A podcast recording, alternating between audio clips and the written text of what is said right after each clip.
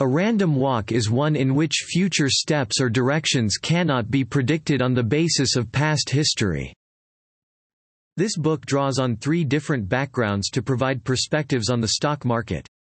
These are investment analysis and portfolio management, economics, and successful investment experience. Despite the facts and figures in this book, a layperson can find practical and beneficial principles that can help them take the random walk. Interest and desire are the fundamental requirements to make your investments work for you. There is a difference between investment and speculation. A speculator buys stocks hoping for a short-term gain over the next days or weeks. An investor buys stocks likely to produce a dependable future stream of cash returns and capital gains when measured over years or decades. Investment requires work, yet it is fun. A successful investor is generally a well-rounded individual who puts a natural curiosity and an intellectual interest to work to earn more money. Traditionally, the pros in the investment community have used one of two approaches to asset valuation, the firm foundation theory or the castle in the air theory. The firm foundation theory argues that each investment instrument, be it a common stock or a piece of real estate, has a firm anchor of something called intrinsic value, which can be determined by careful analysis of present conditions and future prospects. The castle in the air theory of investing concentrates on psychic values. John Maynard Keynes, a famous economist, and successful investor enunciated the theory most lucidly in 1936. This theory says that the successful investor is the one who beats the gun by estimating what investment situations are most susceptible to public castle building and then buying before the crowd. It is important to note the historical patterns of investment through the centuries so that we can learn from the past.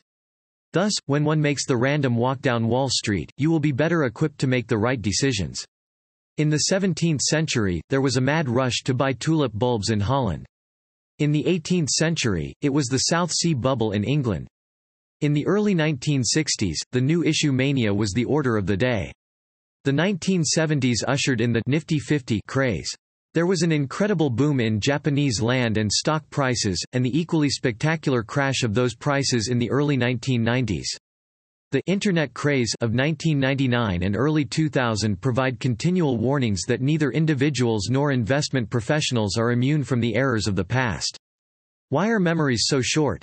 Why do such speculative crazes seem so isolated from the lessons of history? A study of these events can help equip investors for survival. The consistent losers in the market are those who are unable to resist being swept up in some kind of tulip bulb craze. The greatest of all gifts is the power to estimate things at their true worth. Academics have analyzed investment results and concluded that investments are not worth the money you pay for them. A concept known as the efficient market hypothesis EMH furnishes you with the skill you need to buy and hold investments without the assistance of stock investors. There are two methods used to predict accurately the future course of stock prices and thus the appropriate time to buy or sell a stock. They are called technical or fundamental analysis.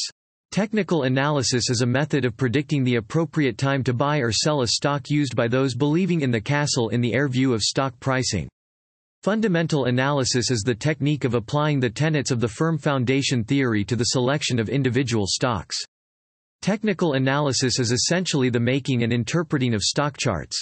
Its practitioners study the past, both the movements of common stock prices and the volume of trading, for a clue to the direction of future change. Many chartists believe that the market is only 10% logical and 90% psychological.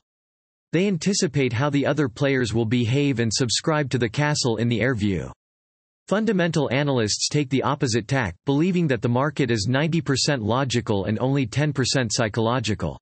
Fundamentalists seek to determine a stock's proper value.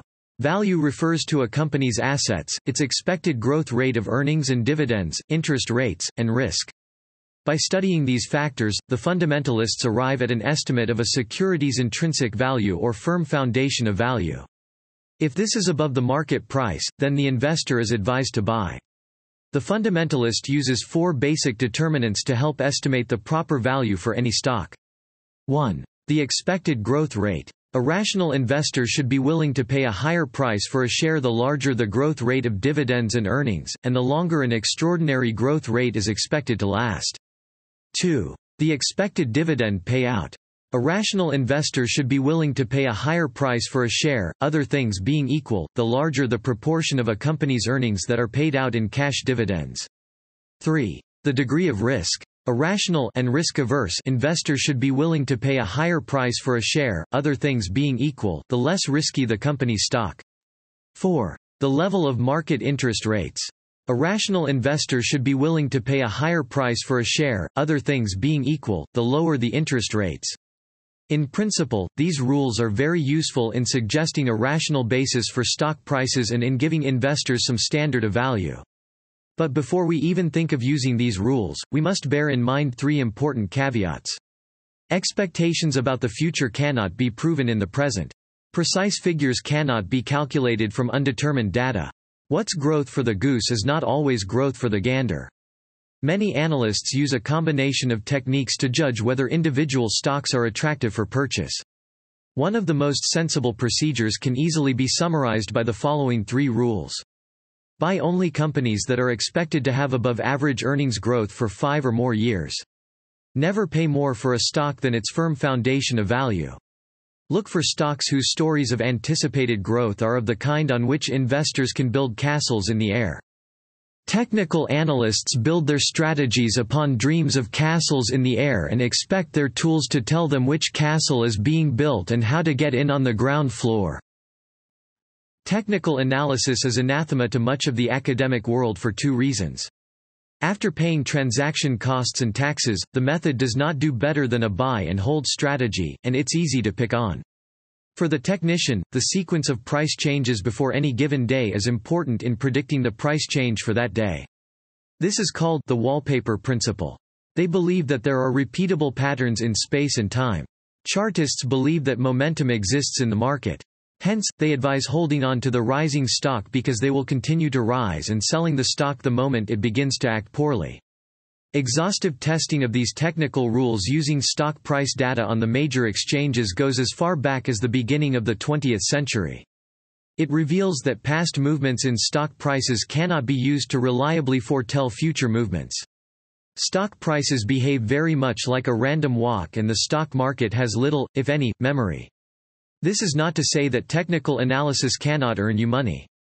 In fact, a buy-and-hold strategy using a portfolio consisting of all the stocks in a broad stock market index has provided investors with an average annual rate of return of almost 10% over the past 80 years. Technical schemes have not produced better returns consistently. Other elaborate technical systems have also fallen short upon subjection to scientific testing. Some of these systems are the filter system, the Dow theory, the relative strength system, price-volume systems, and the reading chart patterns. Human nature likes to see patterns and order in totally random events.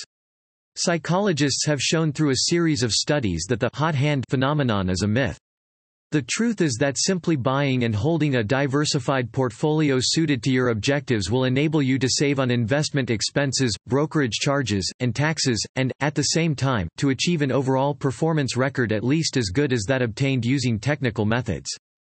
Analysts can't predict consistent long-run growth, because it does not exist. Security analysts have enormous difficulty in performing their basic functions of forecasting company earnings prospects.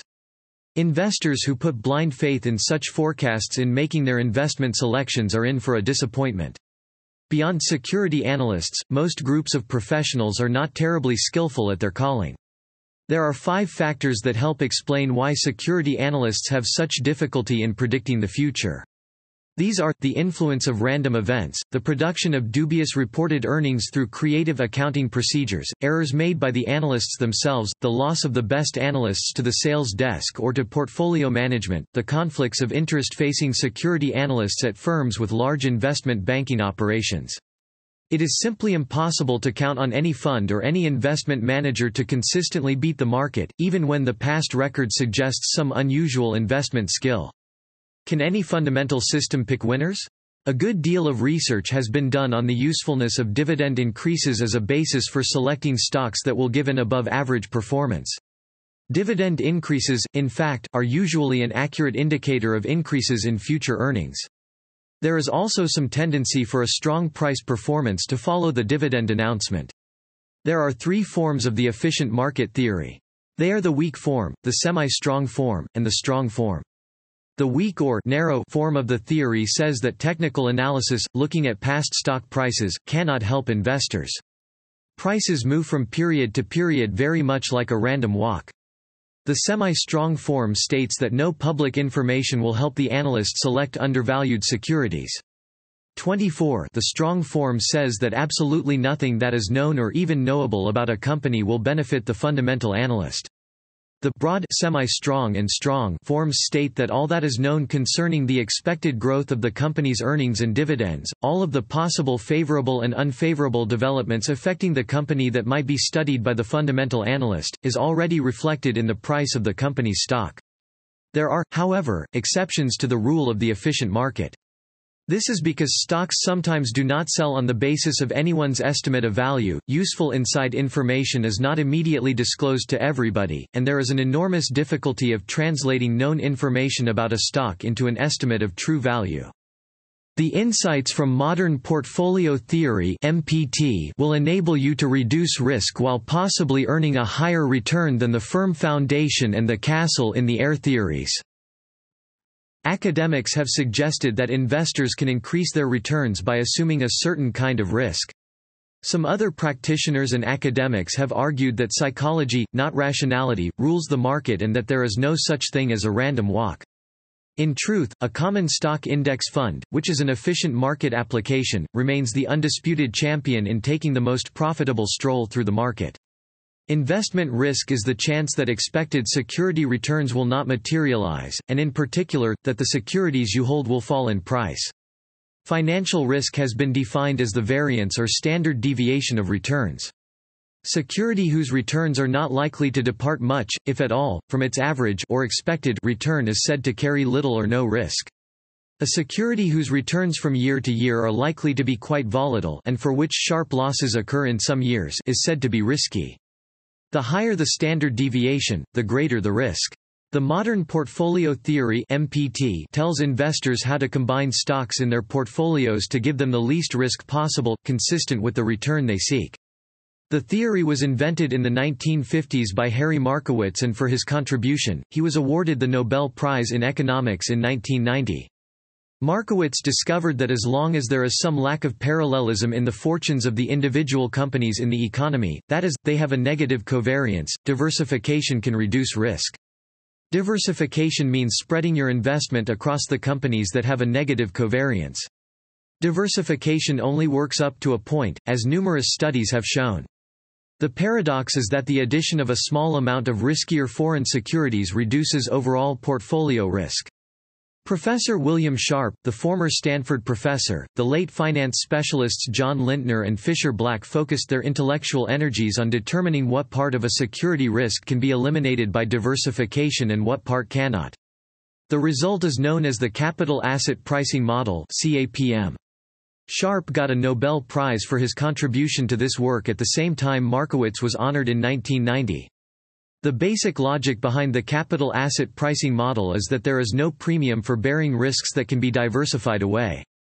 Thus, to get a higher average long-run rate of return, you need to increase the risk level of the portfolio that cannot be diversified away. According to this theory, savvy investors can outperform the overall market by adjusting their portfolios with a risk measure known as beta. Beta is relative volatility or sensitivity to market moves which can be estimated on the basis of past record. Systematic risk, also called market risk, captures the reaction of individual stocks or portfolios to general market swings. Some stocks and portfolios tend to be very sensitive to market movements. Variability in a stock's returns is called unsystematic risk and results from factors peculiar to that particular company, for example, a strike, the discovery of a new product, and so on. While diversification eliminates unsystematic risk, CAPM helps to manage systematic risk. The proof of CAPM states that if investors did get an extra return a risk premium for bearing unsystematic risk, it would turn out that diversified portfolios made up of stocks with large amounts of unsystematic risk would give larger returns than equally risky portfolios of stocks with less unsystematic risk. Behavioral finance is not a branch of standard finance, it is a replacement with a better model of humanity. Efficient market theory, modern portfolio theory, and various asset pricing relationships between risk and return all are built on the premise that stock market investors are rational. This is the belief of economists. Psychologists, however, will not have any of this economic claptrap. Two psychologists, Daniel Kahneman and Amos Tversky, blasted economists' views about how investors behave, and in the process are credited with fathering a whole new economic discipline, called behavioral finance. Tversky died in 1996 while Kahneman won the Nobel Memorial Prize in Economic Sciences six years later. Behavioralists believe that market prices are highly imprecise. Moreover, people deviate in systematic ways from rationality, and the irrational trades of investors tend to be correlated. Behavioral finance then takes that statement further by asserting that it is possible to quantify or classify such irrational behavior. Basically, there are four factors that create irrational market behavior, overconfidence, biased judgments, herd mentality, and loss aversion.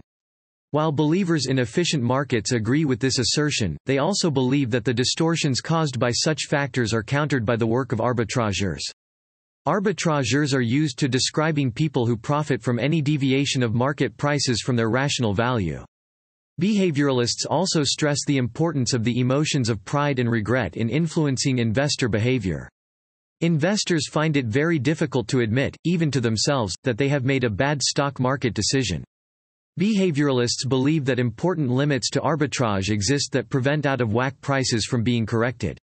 An understanding of how vulnerable we are to our own psychology can help us avoid the stupid investor delusions that can screw up our financial security. The first step in dealing with the pernicious effects of our behavioral foibles is to recognize them. Here are the most important insights from behavioral finance. Avoid herd behavior Avoid overtrading if you do trade, sell losers, not winners Be wary of new issues Stay cool to hot tips Distrust foolproof schemes. Some behavioralists believe that the systematic errors of investors can provide opportunities for unemotional, rational investors to beat the market. They believe that irrational trading creates predictable stock market patterns that can be exploited by wise investors. In investing money, the amount of interest you want should depend on whether you want to eat well or sleep well. There are pieces of general investment advice that should be useful to all investors, even if they don't believe that securities markets are highly efficient. Think of the advice as a set of warm-up exercises that will enable you to make sensible financial decisions and increase your after-tax investment returns. Exercise 1. Gather the necessary supplies. Start saving early and save regularly. Live modestly and don't touch any money that's been set aside. Exercise 2. Don't be caught empty-handed, cover yourself with cash reserves and insurance. Exercise 3. Be competitive, let the yield on your cash reserve keep pace with inflation. Exercise 4. Learn how to dodge the tax collector. Exercise 5. Make sure the shoe fits, understand your investment objectives. Exercise 6. Begin your walk at your own home. Renting leads to flabby investment muscles. Exercise 7. Investigate a promenade through the bond country. Exercise 8. Tiptoe through the fields of gold, collectibles, and other investments. Exercise 9. Remember that commission costs are not random, some are lower than others. Exercise 10. Avoid sinkholes and stumbling blocks, diversify your investment steps. The theories evaluation worked out by economists and the performance recorded by professionals lead to a single conclusion, there is no sure and easy road to riches. You can become a financial bookie who realistically projects long-run returns and adapts their investment programs to their financial needs. There have been four eras of financial market returns.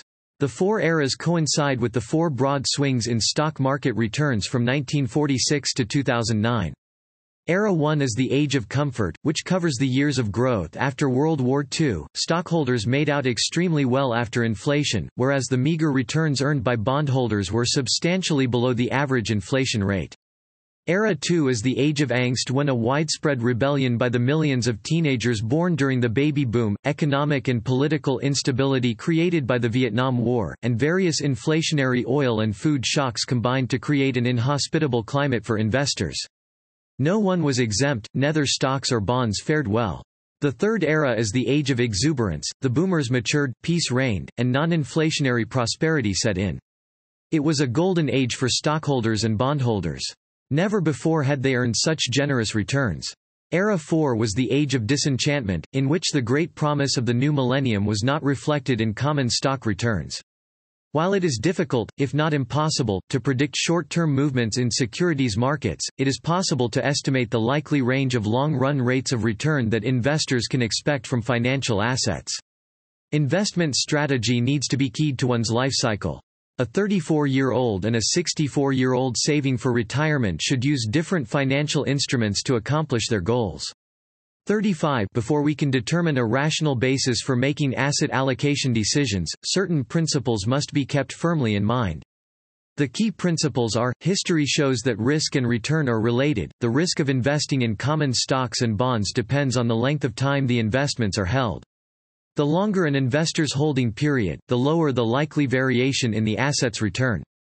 Dollar cost averaging can be useful, though controversial, technique to reduce the risk of stock and bond investment. Rebalancing can reduce risk and, in some circumstances, increase investment returns.